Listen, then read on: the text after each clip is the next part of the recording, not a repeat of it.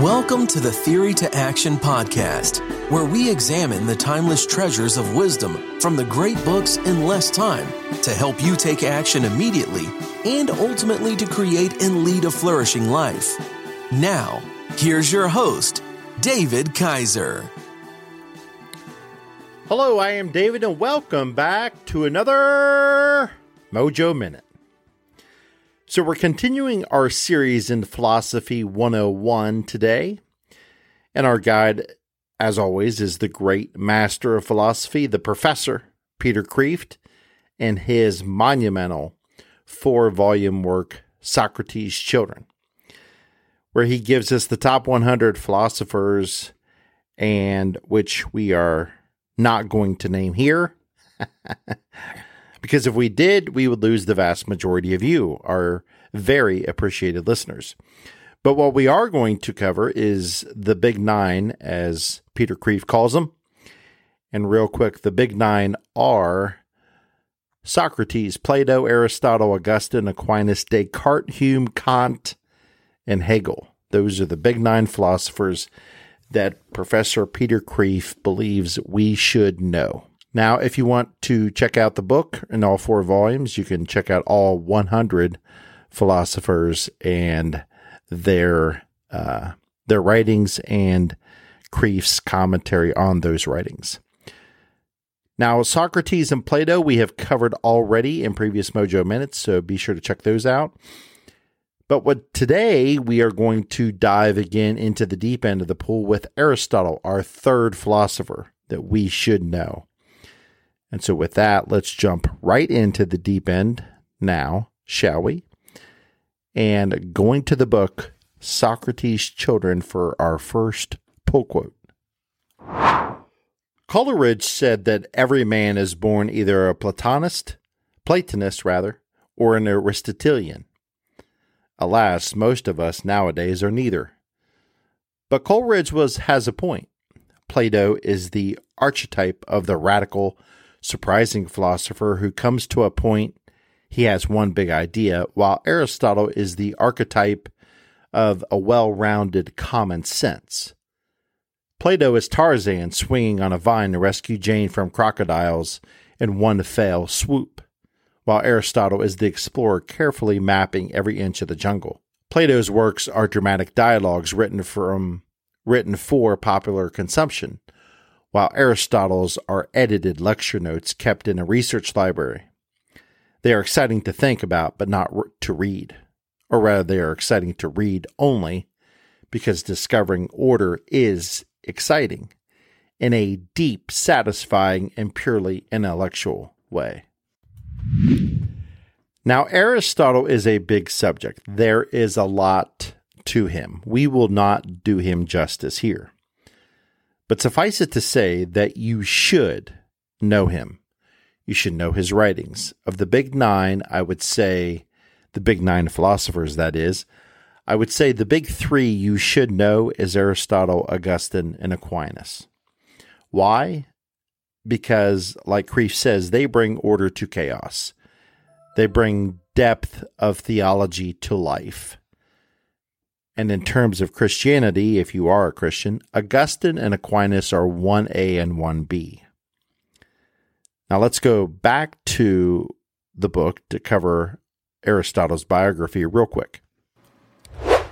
Aristotle's life is naturally divided into four parts. Number one, his father was the court physician to the king of Macedonia, just north of Greece. His father died when he was young, and Aristotle went to Plato's academy to study and stayed for 20 years as Plato's guest student. Plato called him the mind of the school. He wrote many popular dialogues in the Platonic style, but all of them are lost. During his lifetime, he was not nearly as famous or popular as Plato. Number two, he left the academy when Plato died in 347 BC, and Plato's nephew Septuatus, rather than Aristotle, became the head of the school.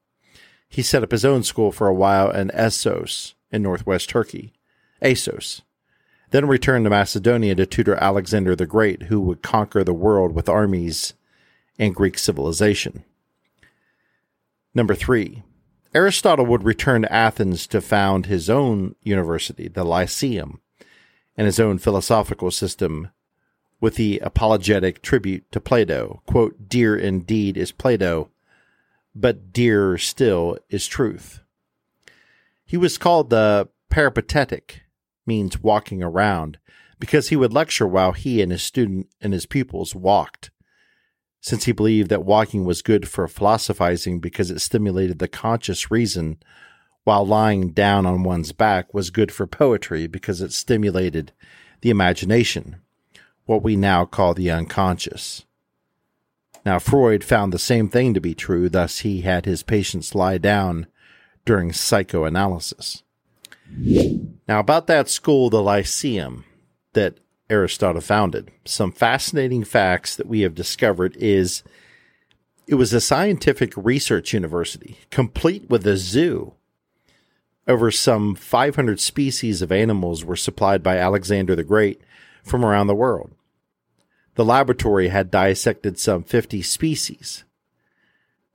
Now, the research library included some of the 158 city state constitutions from around the Greek world. There was also a museum there. And Aristotle's lecture notes. They were neither edited or collected by himself, but no one knows for sure. Let's go back to the book. After Aristotle directed the Lyceum for 12 years, Alexander died in 323. Athens exploded with anti Macedonian feeling and summoned Aristotle to appear in court to answer charges of impiety shades of Socrates' ghost. Unlike Socrates, Aristotle was too practical for martyrdom. He left, he left Athens, explaining that he would not allow the Athenians to sin twice against philosophy.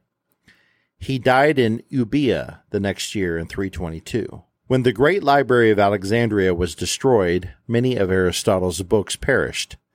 In 80 BC, Roman soldiers found a separate collection of his manuscripts in the pit in Turkey and brought them to Rome, where they were copied. When Rome fell and when the Greek schools were closed, scholars brought them to Syria, then Iraq and Iran, where Muslim philosophers discovered and translated them from Greek to Latin, to Syriac, to Arabic. Diogenes Laertius says Aristotle wrote 445,270 lines he listed 386 titles. The books recognized as Aristotle's today are comp- compilations and anthologies edited by Andronicus of Rhodes, who organized 2,000 pages of text, twice the amount we have from Plato, into ordered categories. Many of them were probably lecture notes from his students. So we lived from 384 to 322 BC, some 62 years. Now, Kreeft tells us in the Middle Ages he was known as the philosopher. And he was also known as the master of those who know, mainly because he was the master orderer. He was the outliner of all reality. Now, Aristotle discovered and formulated the basic rules of logic. Now, let's go back to our book for our first big nugget of wisdom. Aristotle's logic is perhaps the single most useful idea in the history of thought. For whatever we think about, we must think about it either logically or illogically. And whether we are seeking heaven or hamburgers, we will much more we will much more likely get it if we think logically, i.e., clearly, truly, and reasonably. These are the three things logic seeks clarity, truth, and proof. For there are three acts of the mind classified by Aristotle from a logical point of view. Number one, conceiving and understanding a concept, a term, a meaning, like man or mortal. This is not of itself either true or false. Number two, judging or predicating one concept of another in a declarative sentence or proposition, like all men are mortal. This is either true or false. And number three, reasoning, from one or more propositions, premises, or assumptions to another a conclusion, giving reasons, premises for our beliefs, conclusions. This is done by either A, induction, reasoning from many particular cases to a generalization. He and he and she and she are mortal. Therefore, all are mortal. Or deduction, from a general principle to a particular conclusion, i.g., the syllogism, all men are mortal, Socrates is a man, therefore Socrates is mortal. And deduction yields certainty, induction only probability. So that's some super deep stuff stuff there. Um, you might want to get the book just to be able to see the words written down from that conclusion that we just grabbed. But such good stuff. Wow. Keep in mind, this guy is writing in the fourth century BC. He's writing and thinking about this stuff. Extremely impressive. Let's move on to our next big nugget of philosophical wisdom. Central to Aristotle's philosophy of nature or physics is his theory of the quote, four causes. Next to his logic, this is probably the single most useful idea in the history of human thought for understanding and classifying things, any things, i.g., for organizing term papers, perhaps. There are only four kinds of questions, questions anyone can ever ask about anything. Number one, what is it made of? What is its raw material or contents? Aristotle called this the material cause. Number two, what is it made into? What is its essential nature? Aristotle called this the formal cause. What made it or changed it? Where did it come from? Aristotle called this the efficient cause. And where is it going to? What is its natural or artificial end. Aristotle called this the final cause. And just as for some examples here, there's a graph. I'm going to try and describe this graph so you can understand it. He's going to give us the thing or the event, and then he's going to give us the four causes the material cause, formal cause, efficient cause, and final cause, moving left to right.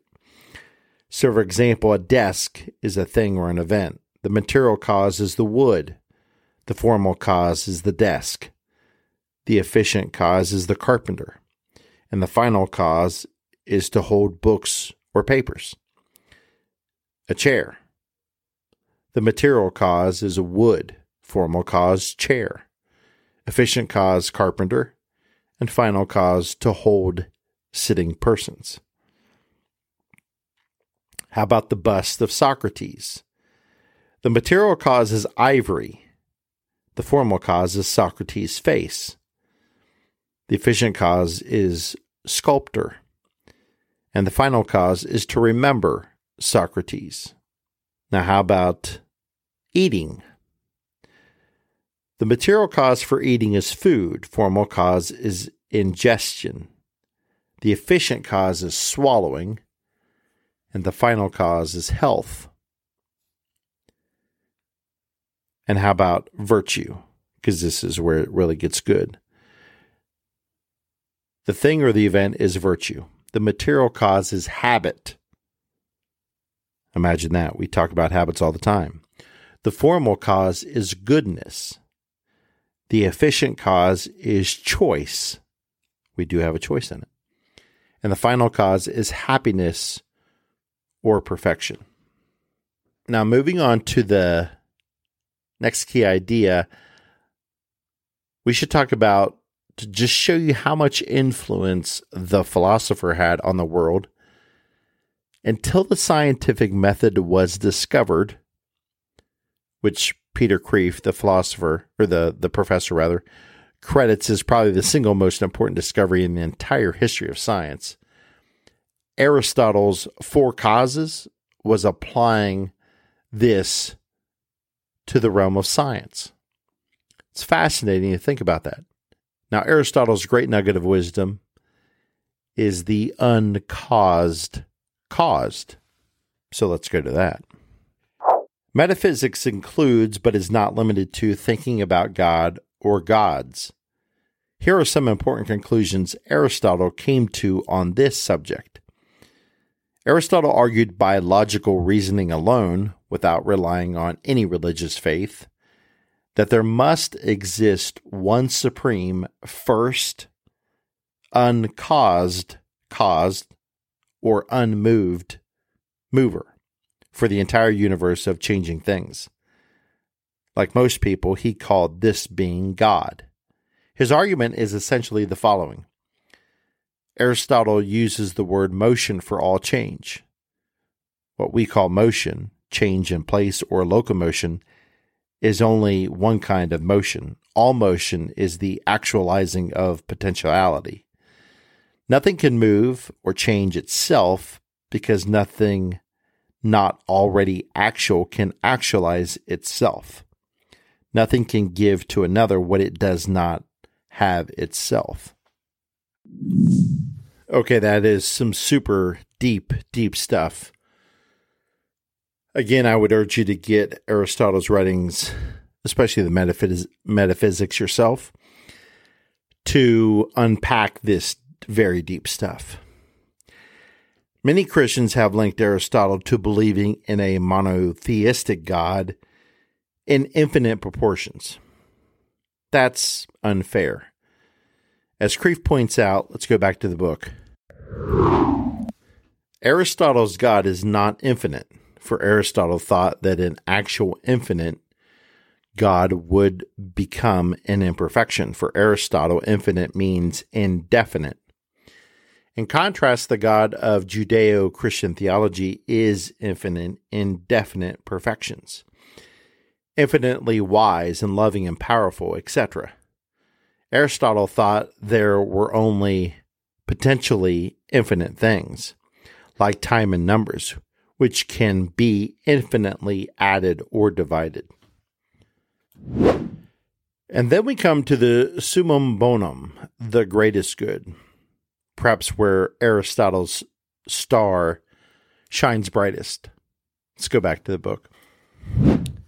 At the beginning of his classic, the Nicomachean Ethics, Aristotle defines good as the object of desire, as truth is the object of knowledge. When we desire something evil, that can be only because it appears as good or desirable in some way even though it may not really be. Thus, the desired is not necessarily the same as the desirable. In other words, subjective wants are not the same as objective needs.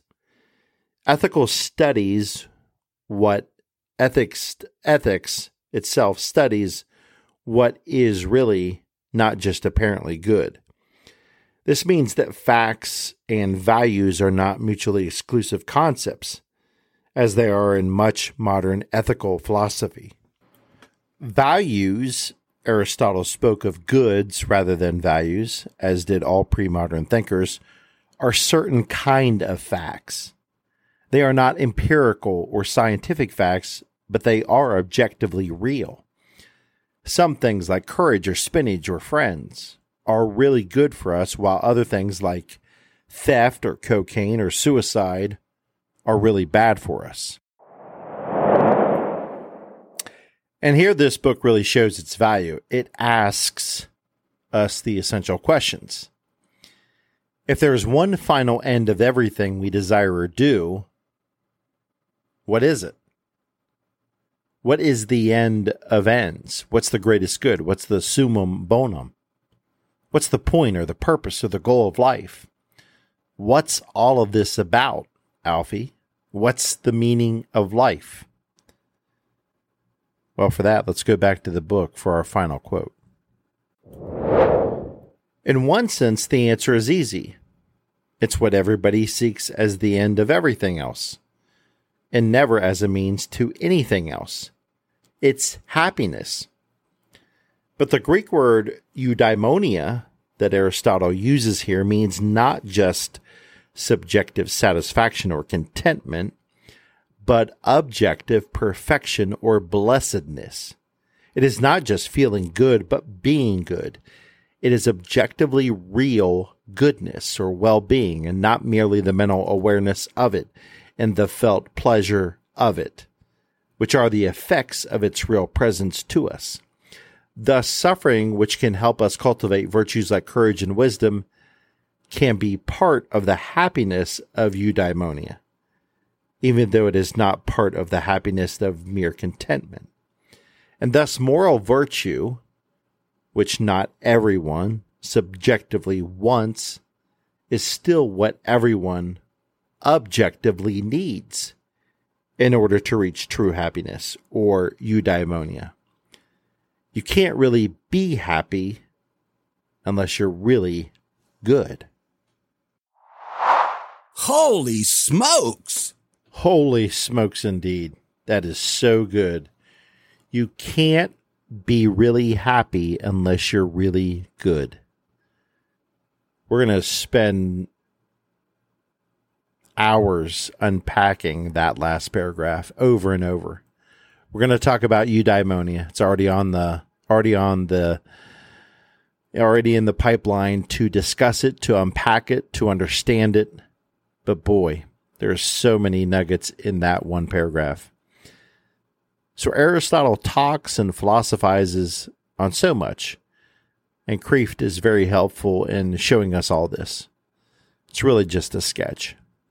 Aristotle really should be studied more and more, as the classic thinkers help us to understand our world much better than our modern thinkers do, whereas our modern thinkers help us to screw up the world more. But that's for a Mojo Minute for another day. So this has been some very deep and heavy stuff. I will recommend to help you get your arms around Aristotle and his thinking. I will recommend the Hillsdale College free course on Aristotle's Nicomachean ethics. It's quite good. It comes in bite-sized chunks. Uh, Dr. Larry Arnn teaches it. It's very easy to understand him and apply it, especially to your own do-it-yourself philosophy 101 course. Also, Peter Kreeft recommends Mortimer Adler's Aristotle for Everybody, Difficult Thought Made Easy. He actually says that title is true, or that book is true to its title, rather. So um, there's another recommendation. So in today's Mojo Minute, we have so many nuggets of wisdom to pick from, but I would recommend just picking one and then study that with the philosopher. Begin to read him. And I would start perhaps uh, with recommending the Nicomachean Ethics. And Kreeft agrees with me, or should I say, I agree with him, to just start with one book and study him. Probably the easiest one is the Nicomachean Ethics. But I lied and I said, well, we would have one final quote. We're actually going to end with the final quote from the book, section for Aristotle, because it's so good. Let's close this Mojo Minute with this quote. After Aristotle, no philosopher for 500 years until Plotinus, or the Neoplatonism had the ambition to try and conquer the whole world of philosophy. As Aristotle's pupil Alexander the Great conquered the whole world militarily by creating an all new, all encompassing system, starting with a metaphysics, as Plato and Aristotle did. When ancient classical civilization declined first in Greece and then in Rome, philosophers turned away from these idealistic goals to a more modest one of arresting the decline of sanity and peace in themselves, even though they could not arrest the decline in the world. Wonder and speculative ambition gave way to a kind of early version of pop psychology, a cultivation of personal peace of mind in an increasingly decadent world. Four schools of philosophy continued in Athens, supported by the state, until the emperor Justinian, in a fit of Christian fundamentalism closed all pagan schools in 529 AD. They were the Platonic, the Aristotelian, the Stoic, and the Epicurean schools. The Academy, the Lyceum, the Painted Porch, and the Garden. The latter two were the most popular of all, especially among the ordinary people.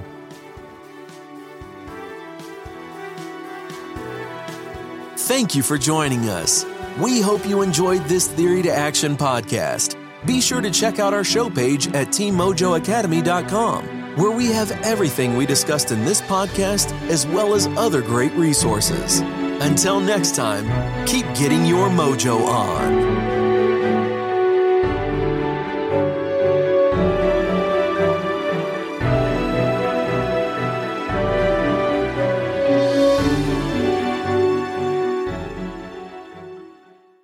Are you a voracious reader who yearns for a deeper understanding of your favorite books? Or perhaps you're a busy professional seeking to enrich your knowledge but short on time. The Mojo Academy 2.0 is your perfect solution. Our revamped service now includes beautifully designed monthly written reviews in PDF format to accompany our popular audio reviews. These aren't just summaries. These are comprehensive and insightful explorations of each book, packed with the actual quotes from the book to enhance your understanding. With usually 69 pages per review, they are perfect reference tools to take your learning to the next level. Get your free Mojo Academy review in written format at teammojoacademy.com or click on today's show notes for that free link. Again, teammojoacademy.com or click on today's show notes, and you will see the link for the free written review. Get yours today.